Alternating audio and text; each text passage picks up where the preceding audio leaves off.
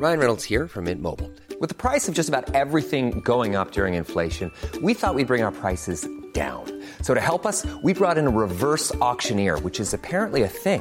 Mint Mobile unlimited premium wireless. Ready to get 30, 30, bit to get 30, bit to get 20, 20, 20, bit to get 20, 20, bit to get 15, 15, 15, 15 just 15 bucks a month. So, Give it a try at mintmobile.com slash switch.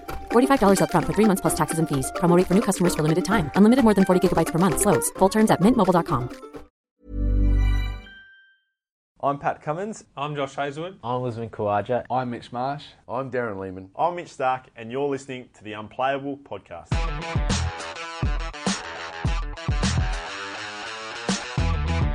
This is the Unplayable Podcast. On this week's episode, we wrap up the dramatic second test in Port Elizabeth, hear from former Proteas skipper Graeme Smith, and have a crack at Play It or Leave It. To get through all that is the proud owner of not one, but two hat tricks, cricket.com.au reporter Callum Kanoniuk. Welcome, Cal. Thank you, Sam. And joining Cal is cricket.com.au ace cameraman who is on his 13th overseas tour with the Australian cricket team, Andre the Doc Mauger. How are you, Doc? Good, I'm good. How's it? Fine and you? All right, we're going to start with the drama surrounding Kagiso Rabada, the Proteas quick, who has been suspended for two tests that rules him out of the rest of the series. It all stems from Rabada brushing shoulders with Steve Smith after he got the Aussie out on day one in PE. That contact, as minor as it was, was deemed a level two ICC code of conduct breached by match referee Jeff Crowe. Rabada contested the decision but was denied by Crowe and given three demerit points and a 50% fine of his match fee. Having entered the series on five points, the three he gained took him to eight, and every four points brings a one test ban. He appealed the decision, and now the ICC have 48 hours to appoint a judicial commissioner. And after that's handled, a hearing has to take place within seven days. Now, to make matters worse, Rabada was hit with another sanction, this one for giving David Warner a send off, and was hit with another 15% fine and a further one demerit point added. Callum, it's a shame that we're talking about this to begin the show and not Rabada's player of the match performance and South Africa's win. But here we are, Rabada in limbo at the moment. As it stands, he's suspended. Very well summed up by you, I might add. There's a lot to take in. There are so many steps in this process, and you know we found ourselves digging through the ICC code of conduct and seeing what it all means, what he was charged with, how many points it adds, adds, adds up to, and the suspension points it equals how many demerit points, and the demerit points means how many test matches. It's, um, I mean, cricket's a confusing sport at the best of times. It is. But isn't something like this keeping that sort of game alive? The game of what? Cricket, Test cricket in particular. Well, it is. We'll get to that a little bit later, but I don't think we want people crossing that imaginary line that no one really knows about. But you're right, Callum. It is an intricate matter, um, and there's lots of different processes and steps through this. But I, I think the thing um, to make clear here is, and people see the incident with Steve Smith, the brush of the shoulder, which I think needed hotspot to sort of pick up any sort of physical contact there.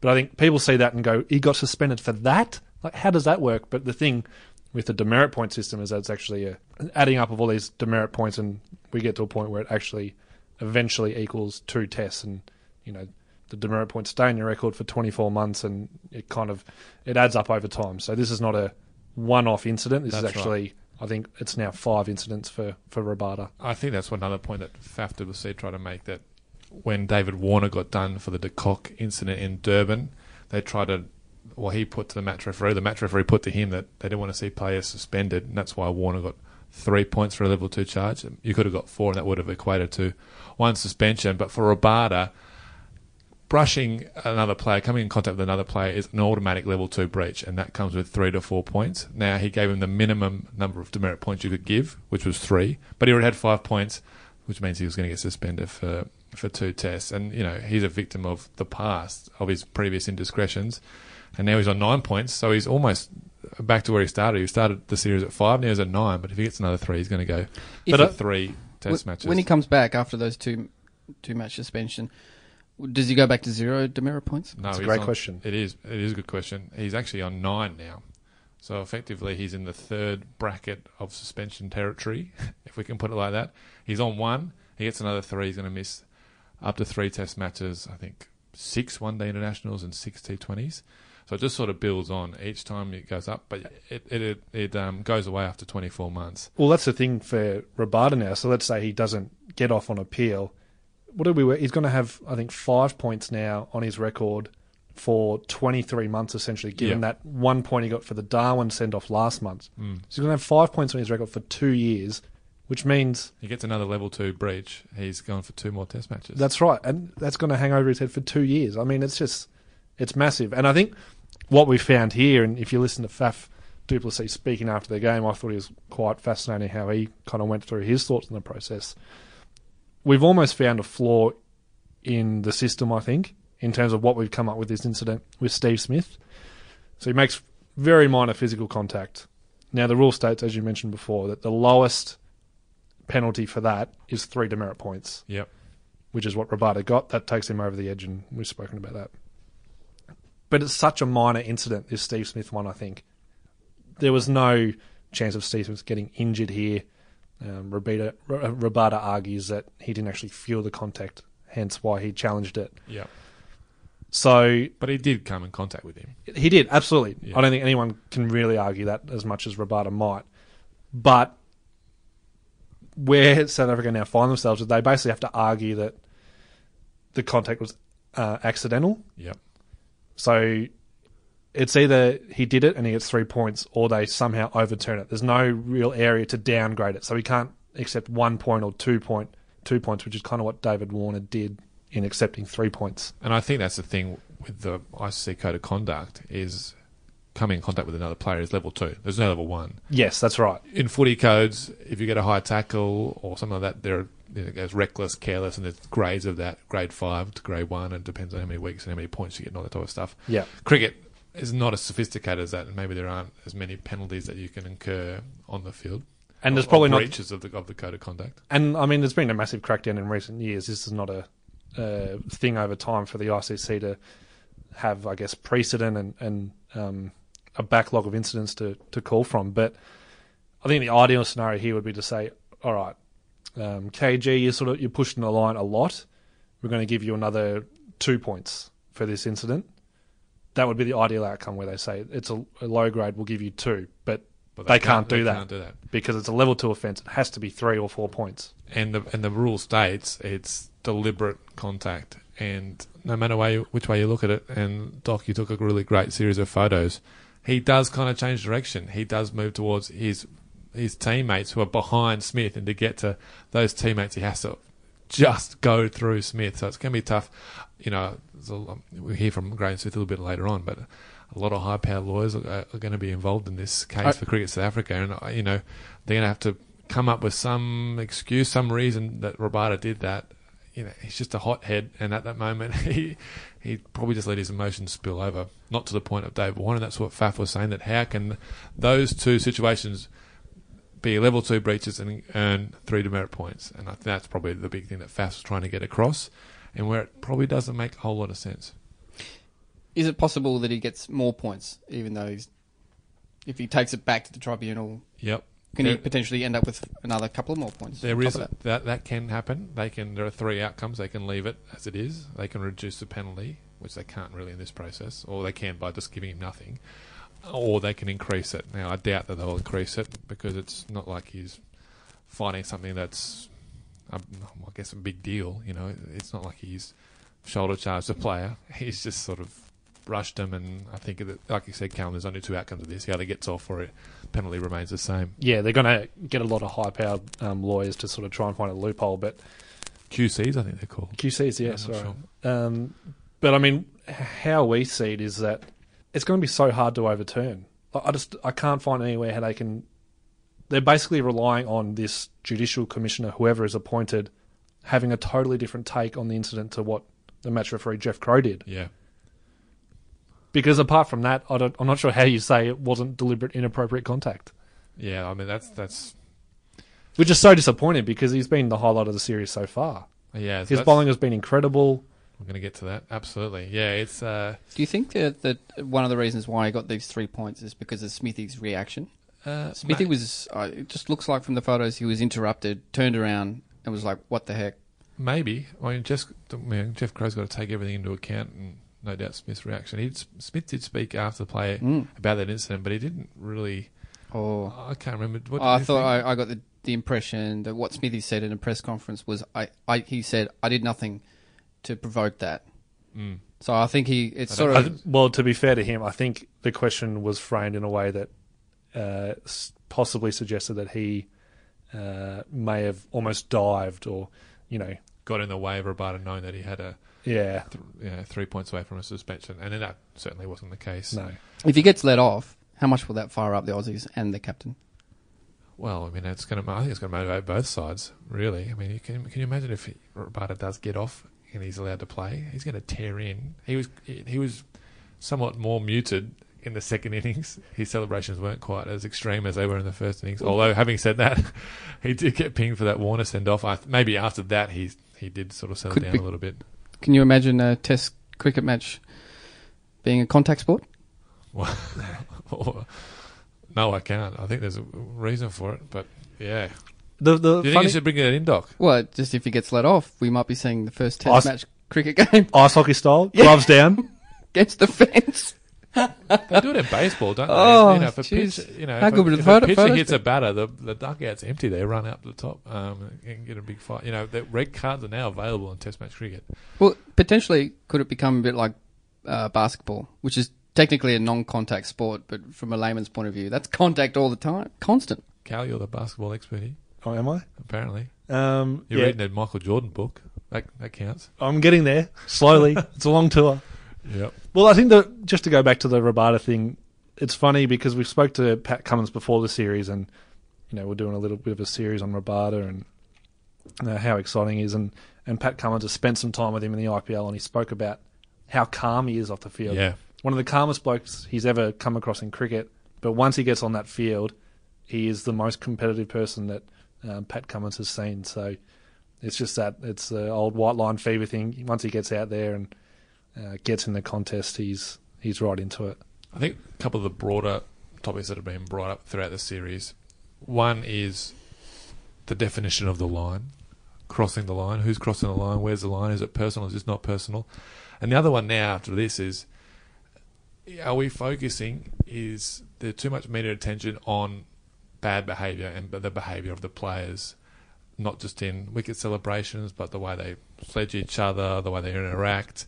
Um, we saw in the first test how Warner celebrated the run out of AB de Villiers and Nathan Lyon as well, and he got pinged for that for dropping the ball. And again, a bit like there's a bit the contact of the ball and de Villiers' chest was similar between Rabada and Smith. It only just flicked the shirt, but it was enough to get uh, to get Lyon in trouble. We've seen um, Rabada done for a a send off of David Warner where he sort of screamed in his face and he was too close to the batter. And even Mitch Marsh when he got his off stump uprooted by Rabada on the first in the first over of day four, he's walked off the field and muttered some offensive language, some naughty words. By Don't you think it's a bit of a pity that he didn't rip out the stump mic in the same process? mate, of, well, that's a good point. If it was middle stump, the, the stump might, might have been destroyed and he might not have got it. say what you like. Are we focusing too much on this stuff? Are we not focusing enough on the cricket, or we're we trying to get the human element of this stuff? Just dealing with all the technology that's coming to the game. Maybe, maybe that's Good it. camera angles. Lebo, You can't get away with anything. Yeah, Lebo, your friend, the cameraman. Lebo, the cameraman. he was he's on the field the other day, Doc. Hmm? He was on the field. The He other day. did. He threw the ball back. He's a legend. What do you reckon, Cal? Are we are we going too far? Nah, I'm all for it. I think we're uh, certainly um, you and I, Sam, are massive hardcore cricket nuffies, and you know, not to say that Doc isn't, but I think I'm not. you're not. Okay, good. You can say it. But you know, we're going to love Test cricket almost no matter what. We're the ones who will sit there and watch a session of cricket where 43 runs are scored and zero wickets are taken, and it's enthralling. It, you know, you're on the edge of your seat the whole time. Is a wicket going to fall? These blokes are digging in. Great batsmen be great bowlers, and it's great. We love it. But there are casual fans out there who couldn't care less. Like that just gives them no interest whatsoever. That is the most boring two hours of sport that they will come across, and they have no interest in it.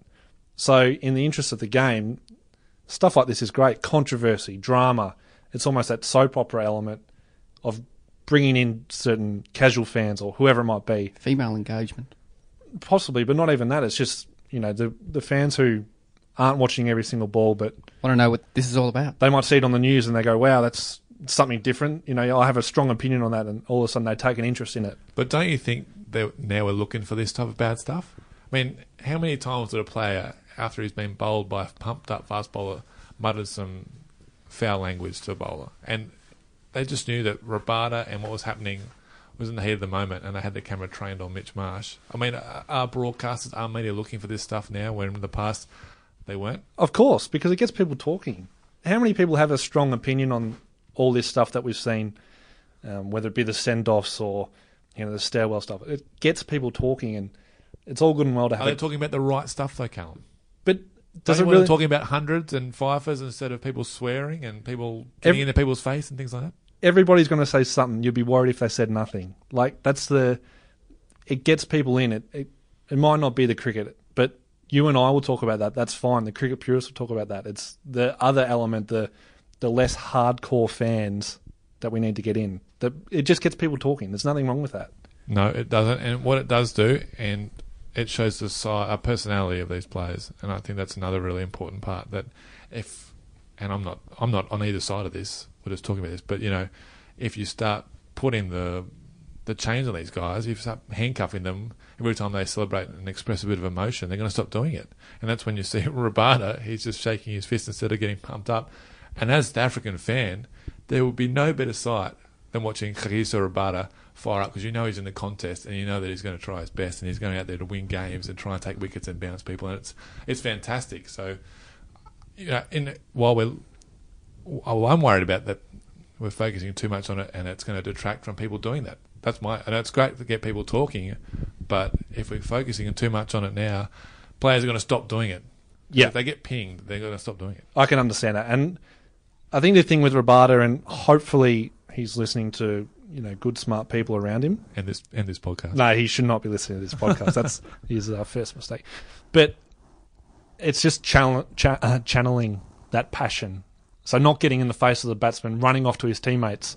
He needs to go almost the Imran Tahir approach and just run straight to the boundary. straight to the boundary. Well, they, well, in fact, said about um, Dale Steyn. He said he does the exact same thing, but he just stops. Yeah. He'll take the wicket and stand halfway down the wicket. and The batsman is still behind the stumps or near the stumps, and he just explodes. I think his veins pop out, and he's got those eyes.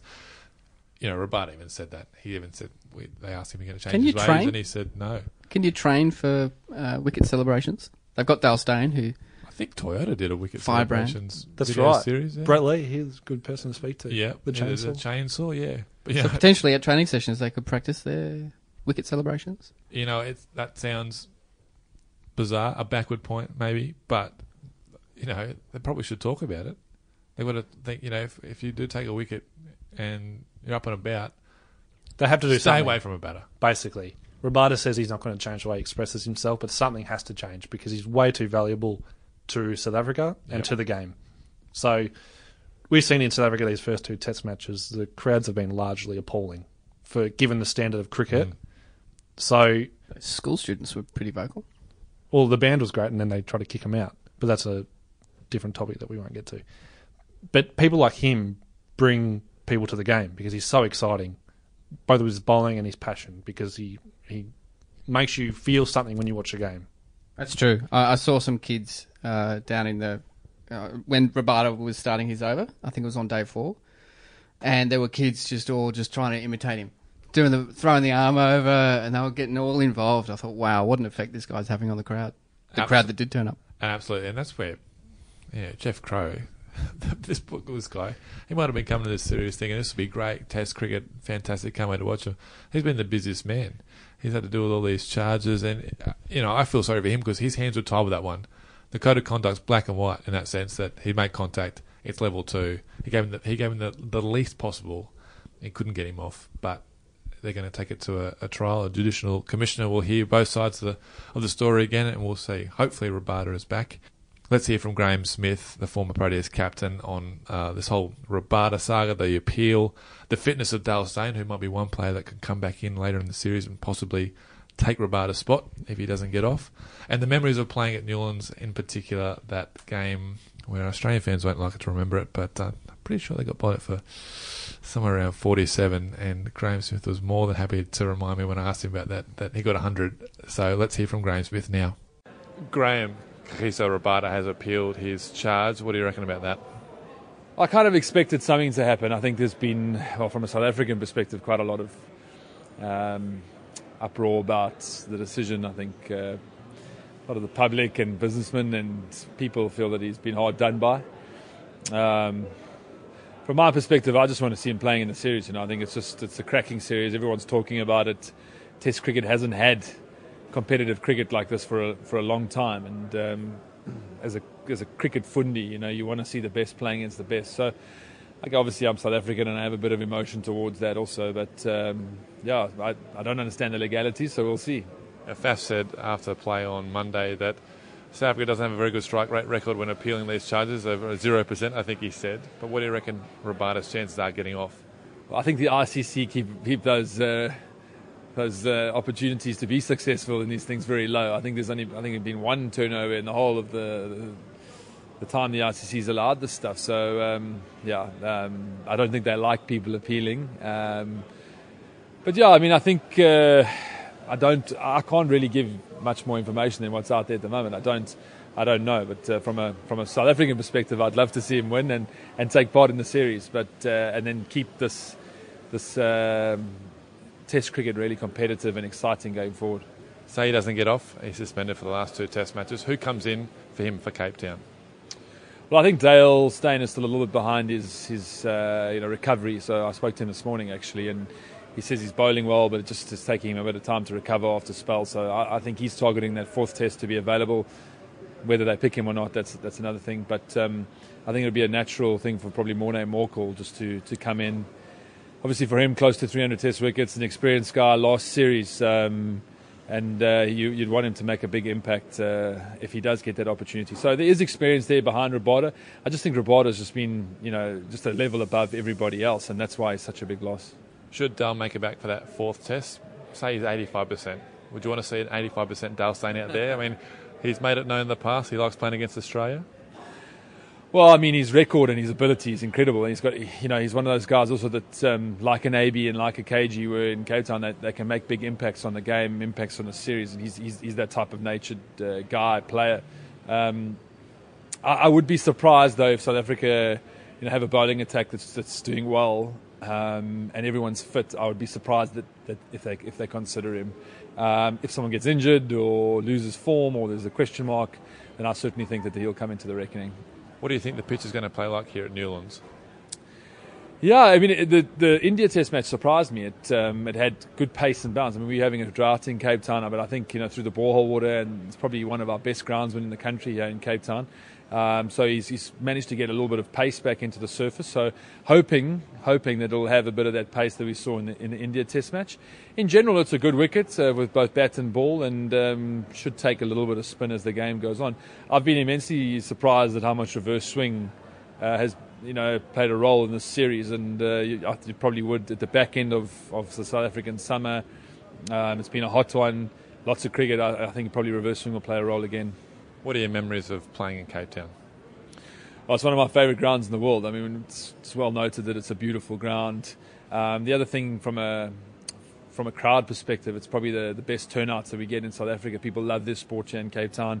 Um, with a series like it is, I expect the turnouts to be really good and to be a great atmosphere. Um, and that should add to hopefully the standard of cricket that we've seen in the first two tests. It just uh, is a wonderful place to play. It's got a great feeling, a nice mix of a stadium and a grass embankment, and then obviously the beauty of the mountain around. But you know, I think it has been a really good fortress for South Africa over the years, and um, yeah, I mean, it's probably the best ground to come to at one-one for for the South African team. You've got a mixed record against Australia in Cape Town. I'm sure you want to remember one match more than others, but just memories about playing Australia here. Well, I made my debut here against Australia, and um, it was an exciting Test match. Australia I think chased 300 odd in the, in the last innings to win the game, and I think we had them seven odd down or something if I, if I remember that that far back. Um, obviously, we bowled Australia out for 47. Yeah, went on to get 100, chasing that. That was a, a, test match I think everybody everybody remembers. And then my last test match, yeah, we, I think we almost hung on for a draw. Um, that was an exciting one also. So I think it's just you know you're going to have two cracking teams. Uh, the series is heightened with all the stuff that's going on. There's a lot of competitive guys out there. I think everyone, I mean, wherever I go, people are asking me and building up to this Newlands Test match. So, I mean, that is good for the game, isn't it? And good for Test cricket. Just that 2011 game, you conceded a 200 run lead in the first innings after getting bowled out for 90 odd. Did you think that was possible to roll the team for 47? I mean, what was it? What was? Can you remember the emotions and the talk in the change room after that first innings? Yeah, well, I remember Michael Clarke played a, a wonderful innings up and I think he got Australia to like 260, 280, which was, you know, on the way the surface was playing in those first innings, was a, was a, was a decent score. Um, and then Shane Watson bowled extremely well. And I think I just from watching on the sidelines just took a, a, a, couple of things from the way he bowled them. He didn't do too much. He just targeted that off stump. There was enough in the surface both ways, and really it was just not about getting emotional that time. Just bringing the bowlers together, getting the focus on you know what we want to do. So we got one or two early wickets, and suddenly the roll started and you know, never in your mind did I ever think that that was possible. But I remember standing at first slip once and looking up at the scoreboard and seeing 21 for nine, and I literally had to pinch myself. I think, you know, I, I couldn't quite believe. I actually had a little quiet giggle to myself because it was it was quite surreal. Um, but then I knew I had to go and bat again on the surface, so quickly quickly sobered up and uh, and had to get my head on. Nine for 21. I think Nathan Lyon was the top scorer in that match. Uh, one all now. Um, there's a bit of a break, 10 day break between the games. Is that going to benefit South Africa, or can Australia use that time to sort of get rid of that momentum that South Africa have gained and, and start again for the back half of this series? Well, it, it, I think there's, there's, there's little confidence boosters for for a lot of people. I think obviously Australia now, maybe from a batting perspective, their batters can do some work because you know they've got a few starts, but no one's really gone on to to get a, a hundred or make an impact in the game with, with a bat. Um, you know, in Durban, their, their lower order and Mitch Marsh really contributed.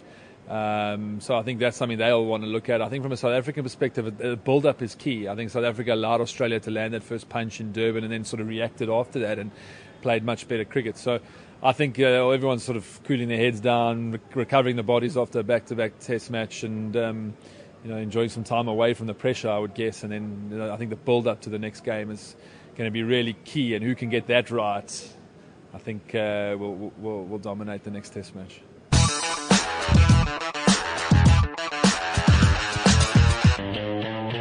Okay, let's talk about the cricket. The second test, South Africa won by six wickets in three and a half days. All the scores and videos on cricket.com.au. So we're going to talk about the standout performers, and we've got to start with Rabada again. Player of the match performance, 5 for 96 in the first innings, 6, and, 6 for 54 in the second. Pace, reverse swing, had all out there. Callum, every time he came on for a spell, he just felt like he was going to get a wicket. He would just be an absolute nightmare to face, wouldn't he? Because he swings it both ways. He bowls seriously rapid, and he's just at you every single ball. Like he doesn't give you looseness, or if he does, you're almost not ready for it because you're waiting for that wicket taking ball that he produces so often. And uh, just the way he works over batsmen. You look at the Shaun Marsh dismissals in each innings; they almost landed the same line. They're basically the same length, but one came right back in, ripped off his pad, and trapped in front. The next innings, he takes one away from the left-hander.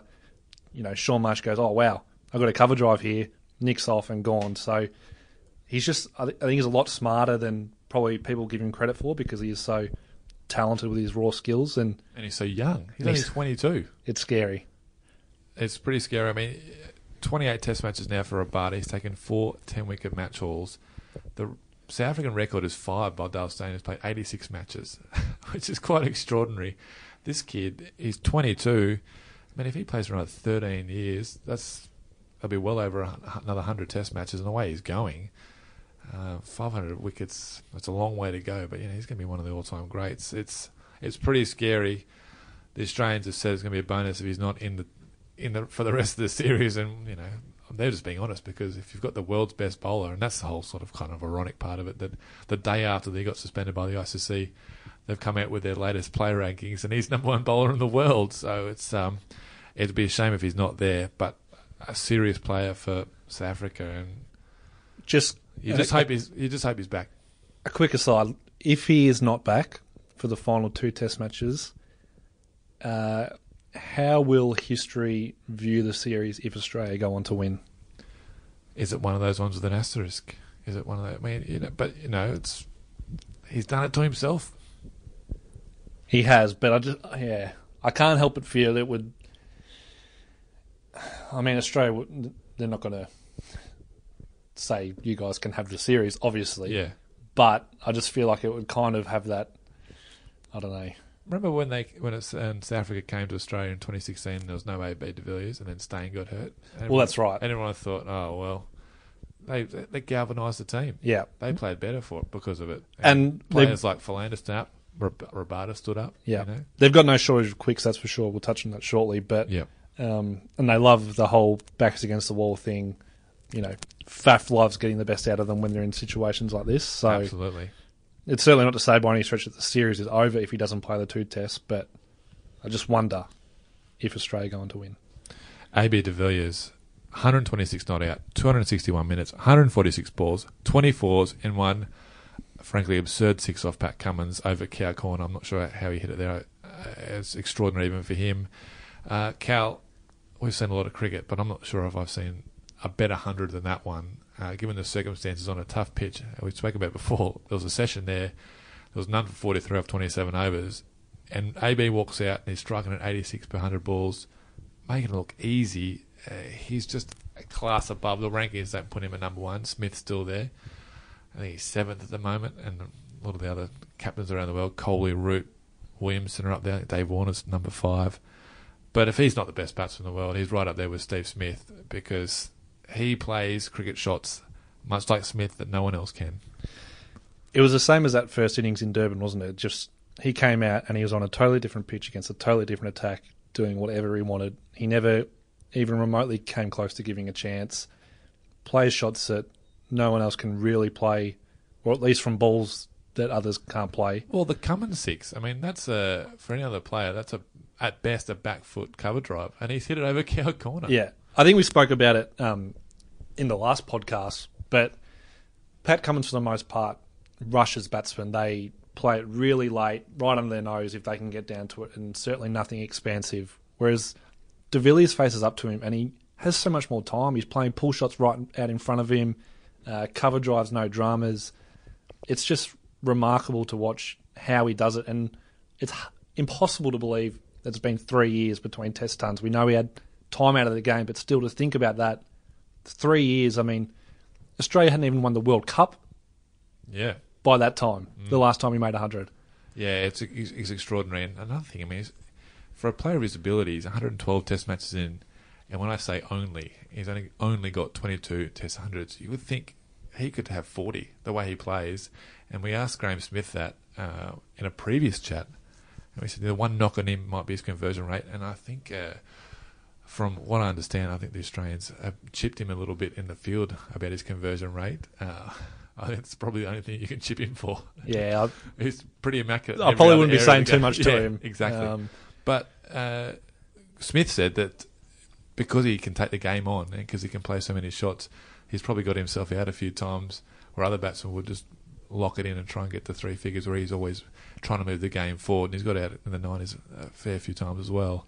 well, that's the classic um, cricket thing, isn't it? I think he's made eight nineties. Yeah. So he turns them into hundreds, and all of a sudden he has twenty nine hundreds, and that elevates him to a whole nother level. Well, bit like Michael Slater, he was the same thing. That's Steve right. Waugh, you know. But 90s, it's just that weird fascination we have with milestones. That's right. Now he's only been out twice in this series.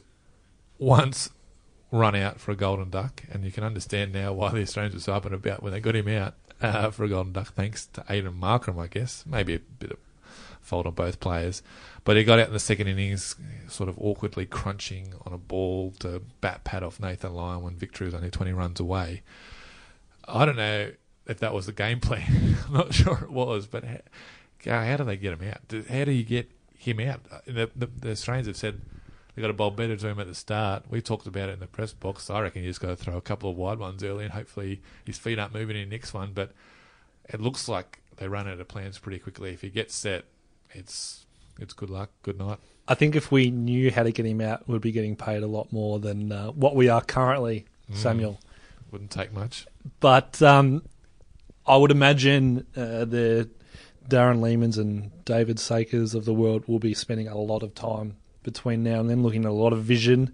I'm not sure if they'll find much from that vision apart from a seriously good batting performance, but they've got to find a way. They've got to try something. Um, I'm not sure what they can do, in all honesty, because, as you say, they, they have to basically rely on something early. I don't think they can take too much out of that second innings dismissal here. But um, You've got to get him out there when the new ball is still new and swinging around and the seam's still up, so it doesn't Yeah. move off the wicket. If he comes out and the wicket's flat and the ball's not doing anything, Yeah, I think they'll be hoping for more assistance from the pitch in these final two test matches. I think that's what we're expecting. The, the talk around here has been that the first two tests will be very reverse swing focused, a bit of spin, and these last two, the uh, seamers will come into play a bit more. So I think that might bring the Josh Hazels of the world into the game a little bit more than perhaps what we've seen in these first two test matches, and I think Australia will be certainly hoping so. Absolutely. An Australian, Usman Khawaja, 75, 126 balls, 14 fourth in the second innings. Pressure situation, Australia, 139 runs in arrears starting that innings. Um, that was his highest test score outside of Australia and New Zealand. You know, only two tests ago, Khawaja got a big 100 against England at the SCG. So it's not like he was out of form, but his overseas record isn't that flash. So it would have been a confidence booster for Uzi to get a big score or a substantial score away from home. Yeah, I'm not sure if he'll admit that, um, but I think it has to come into play, right? Because what was it? New Zealand 2016, I think, was his last. Yeah. Where he got Wellington, 140. 140, yeah. And since then, yeah, overseas he just hasn't had the success, and we know he almost for a brief period became that home only player. Basically, the whole horses for courses policy that um, didn't last too long, I don't think. But he's back in now. He gets an opportunity, and, and he played really well that second innings. And I think he had to, not only for himself, but Australia were in a heap of trouble if he didn't produce that, or even more trouble than what they eventually found themselves in.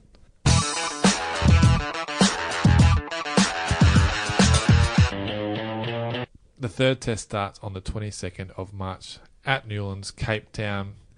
Say Rabada doesn't get off, so the hearing goes ahead. He still could miss the first test if the hearing is not done in time. But, sorry, miss the third test. His replacement, who's going to come in? I heard from Graeme Smith. He said that uh, Morne Morkel's the, the likely replacement. Dale Steyn might not be fit enough, especially for the third test, maybe not even the fourth test. Can we reckon those bring Big Morne back in? They have to, don't they? How cruel would that be in his farewell series to drop him and then not picking when their star quick goes down? We've got Wiaan Mulder in the squad. Well, they did. They got to pick a new squad, don't they? Well, they do. That's right. Yeah. Um, I mean, surely go Morne. I think. Uh, Experience too. This yeah. is- it's it's a shootout now. It's two tests. Didn't Rabada pick out Chris Morris? He did. It was, it was a tough one in the press conference. He did say someone. Was it Morris? I'm not sure if that's a nickname for for Morne or there's Morris, there's Mulder, there's Morne Morkel. There's a Pretty sure he said Morris. and the well, the thing was, he's not even in the squad. Yeah, But They're naming a new squad, aren't they? Couldn't they, could- bring They are. Yeah, it could. He might have given us a It's hard to. sneak peek, Doc. Good pickup. It was hard to know how much Rabada knew and was accidentally letting slip. We know he kind of let slip that he was already suspended when it hadn't been confirmed, and then he's dropping Morris's name.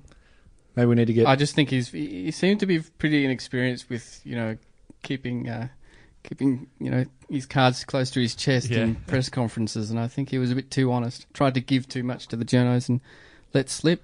Chris Morris, I'd back him in. well, luckily he doesn't listen to this podcast because we want him to keep doing that. We want some little right. nuggets. We don't want the personalities. And he's only 22, another 10 years of honest press conferences. Imagine that. That'd be great. That'd be great. Mitch Marsh, another great performance in the second test. 45 in the second innings, held that innings together. He got a couple of key wickets um, as well. A brilliant catch by Tim Paine. I'm not sure we've talked about that, but Tim Paine up to the stumps, takes a good catch off Mitch Marsh, who's bowling as fast as ever. Speaker might not suggest that, but Mitch certainly thinks he is. He's actually picked up a groin strain. He dropped a catch on day four at first slip. Um, the captain seemed to think that he couldn't run, and then it turns out that he could have run. And as soon as the skipper found that out, he was out of there, and his brother Shaun was back into first slip. So Mitch Marsh done a good job there of tricking the captain into not running. Uh, but he had he's got, he's got ten days off between the fixtures. What do you reckon, Callum? Is he? Well, we've got, we've got to wait and see, don't we? But um, he's such an important part of this team now that because he's such a dependable player at number six, and he bowls those crucial overs. I have absolutely no expertise uh, when it comes to this sort of stuff, but he'll play. He'll, he's in. Yeah. I mean, if, if it was really bad, he wouldn't have been out in the field, would he? There was no real reason for him to be out there, and he fielded the entire time. So uh, I don't, th- I can't imagine it would be that bad. He got a good break now, um and he he is so important. He could almost play as a batsman; that wouldn't even have to bowl. Mm. Yeah, well, that's right. He's probably one of the more informed players. Absolutely. If they want an all rounder, they They've got to bring someone in. What happened with Mitch during this test, uh, second test with Gastro? Yeah, he was crook at the start of the game. So Yeah. he didn't take the field, did he, on day one? He was at home, just back at the hotel. No, he went out to bat. Out to bat. uh, one spot lower than planned. But he went out there, didn't last long, and then uh, didn't take the field later in the day. He was actually a bit sheepish afterwards, saying he felt disappointed that he probably wasn't quite fit to play at the start of the game. But, you know, these things are only 24, 36 hour bugs, and he got through it, and then he played a big hand for the rest of the test match. But he's okay now. I think that gastro bug sort of swept through the team. Half a dozen of the players and support staff Took an umpire down as well. Took an umpire. Right, Chris yeah. Gaffaney didn't. I think it was on day one, and the rest of it we didn't see him.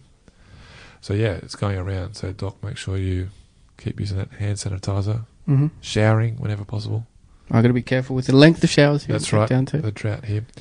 If Mitch, for some reason, that groin strain gets worse, they need to get an all round over here. Will they fly someone in, or will they back? I mean, you know, Darren Lehmann said they got to look at the pitch. It's probably the problem is the time frames there because you got to get someone in from Australia. There's a shield round going on as we record this podcast.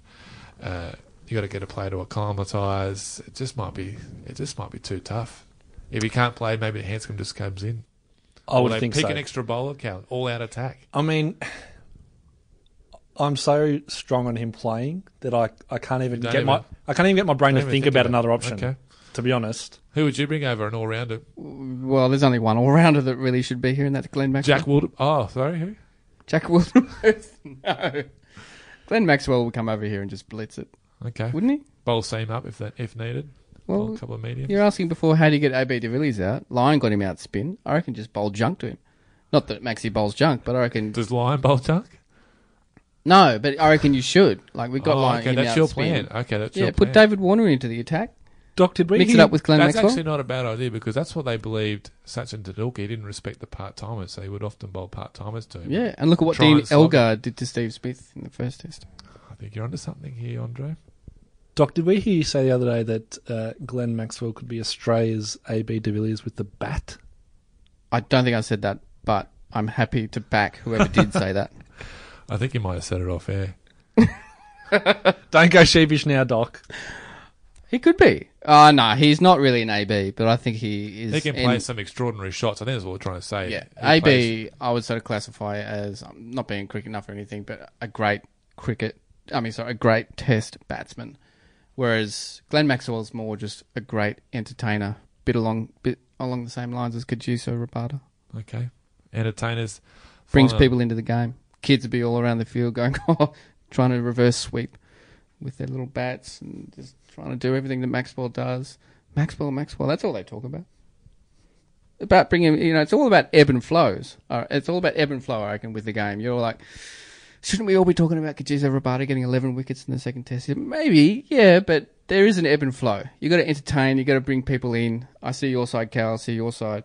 There's got to be just a bit of tide comes in, tide comes out. Get Glenn Maxwell in for a few tests, then get him out, get the real cricketers in, then bring Maxi back in to bring the fans back. It's ebb and flow. Wow, that's uh, I'm not sure what I just heard then. And finally, on the third test, uh, the pitch. Graeme Smith spoke about it. We don't really know.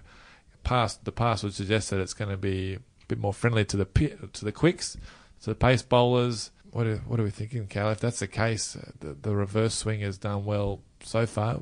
Uh, Maharaj has had an impact for the hosts. Do they keep going down that path, or do they green top bring Philander back in it if they're short of Rabada? They might use the wily veteran seamer to try and expose the top order of the Australians. It'll be interesting to see because everyone knows how dangerous Philander is when there's a little bit in Conditions the suit. pitch. Yeah. Absolutely. But also, as we spoke about, uh, maybe that's the thing that guys like Starc and Hazlewood need to. I think they've been a little bit flat with the new ball, but maybe something like that, a little bit of spice in the wicket. Um, hopefully, they can find some conventional swing through the air, and all of a sudden, they get a bit more fired up, perhaps. And I think Australia looking for those earlier wickets, which they haven't really found. They haven't really ripped through that top order yet. So perhaps that's something they need to to really bring themselves into the game even more.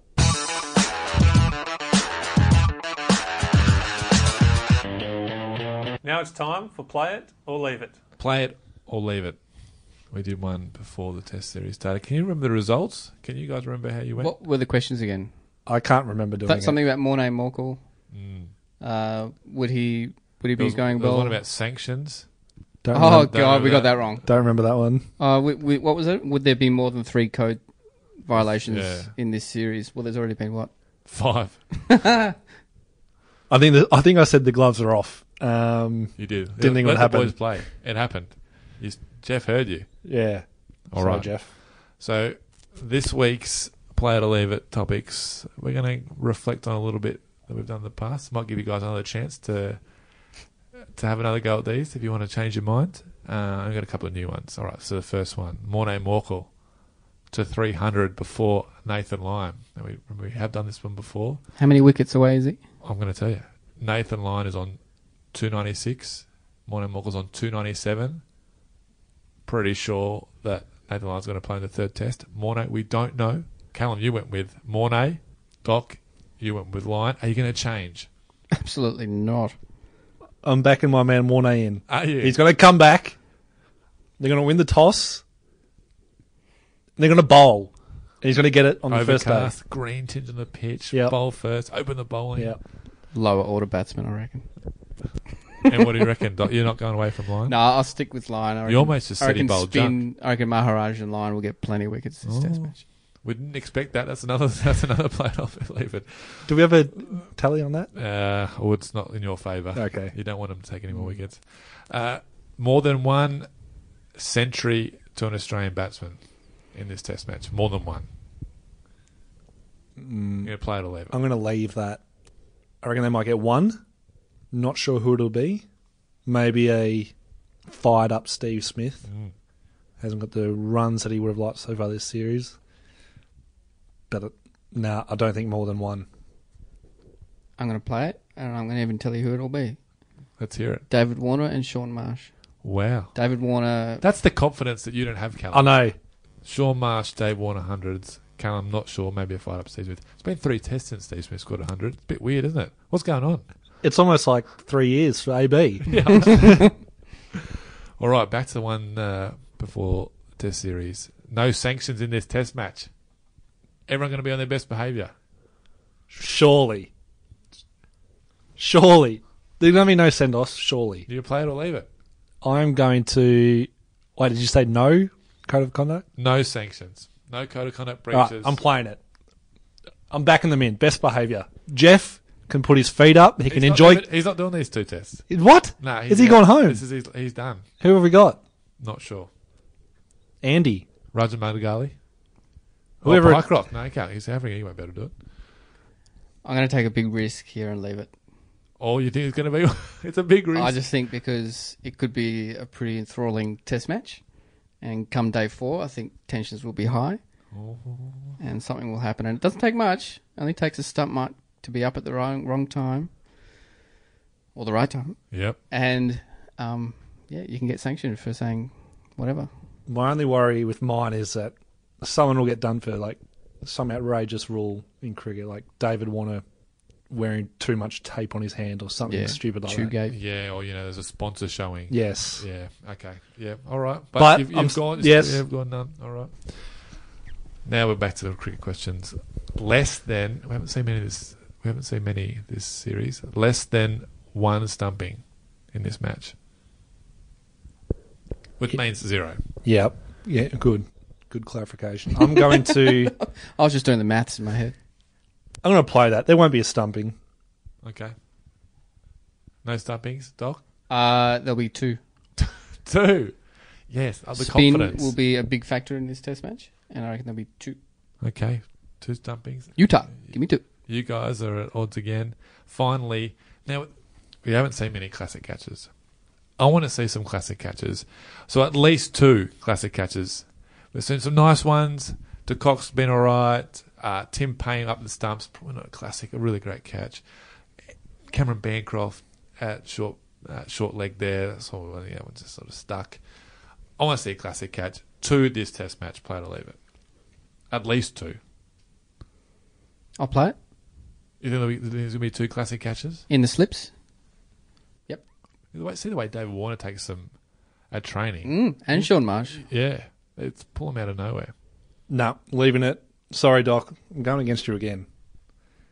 They're going to be fine edges, simple chances behind the wicket. There's going to be no classic catches.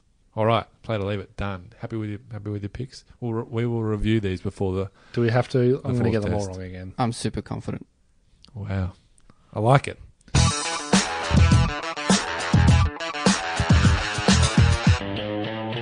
Okay, we're going to finish the show quickly touching on the Australian women who are over in India and they've started their tour in sensational fashion. They have clobbered all the tour match opponents.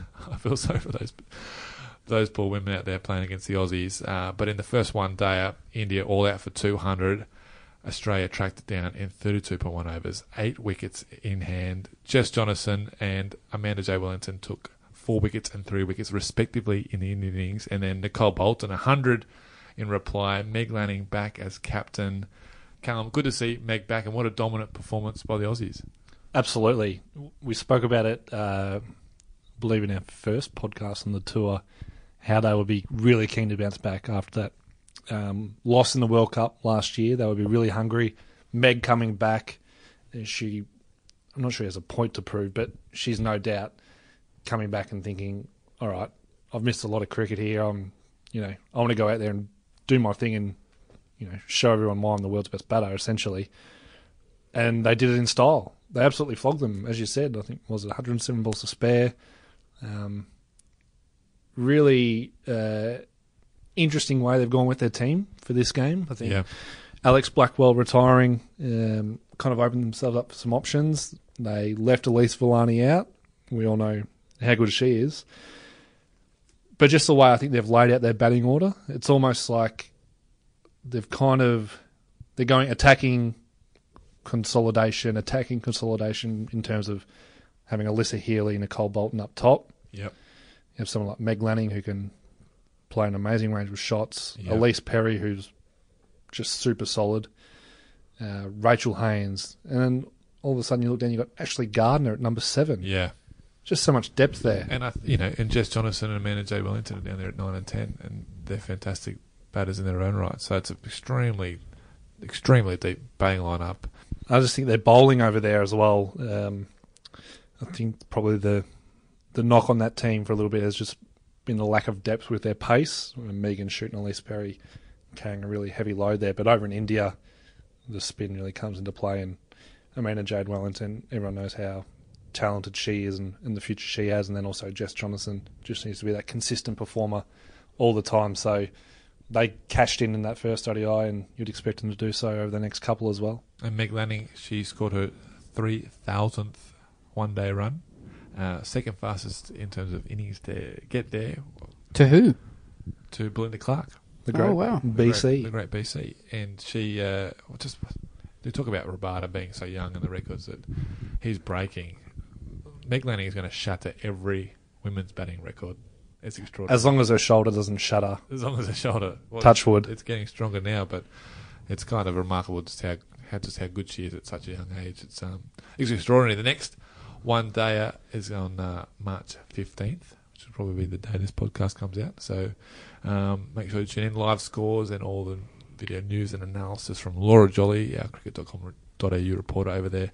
You can find that on the website. They met the Queen yesterday. the Queen. The Queen of Gujarat? Baroda, I believe. Or Gujarat, yes, perhaps The perhaps. Gujarat state? Wow. The Met Queen. Massive cricket fan, apparently. No doubt. A little dog there as well. oh, I saw that. Yeah, Yeah. that's right. Follow them on At the palace. yeah. Follow them on social media. It's fantastic. Uh, all right, gents, that's the end of the episode. We made it. Wow. Pumped up for the Cape Town test. Absolutely. Can't wait to see Maxi out there. Oh, he's not playing, is he? Damn. Oh. He's playing for Victoria, which means we're in our last round of the JLT Sheffield Shield. So cricket.com.au has all your scores, news, highlights, everything in there. The final is not far away. Tasmania and Victoria battling it out for that second spot. Queensland looking likely to host it. Fascinating end of the season. Uh, cricket.com.au is your one-stop shop for everything to do with Sheffield Shield. For the Qantas tour of uh, South Africa, Australia's limited overs tour of India, it's everywhere. If you need anything, it's all there on cricket.com.au.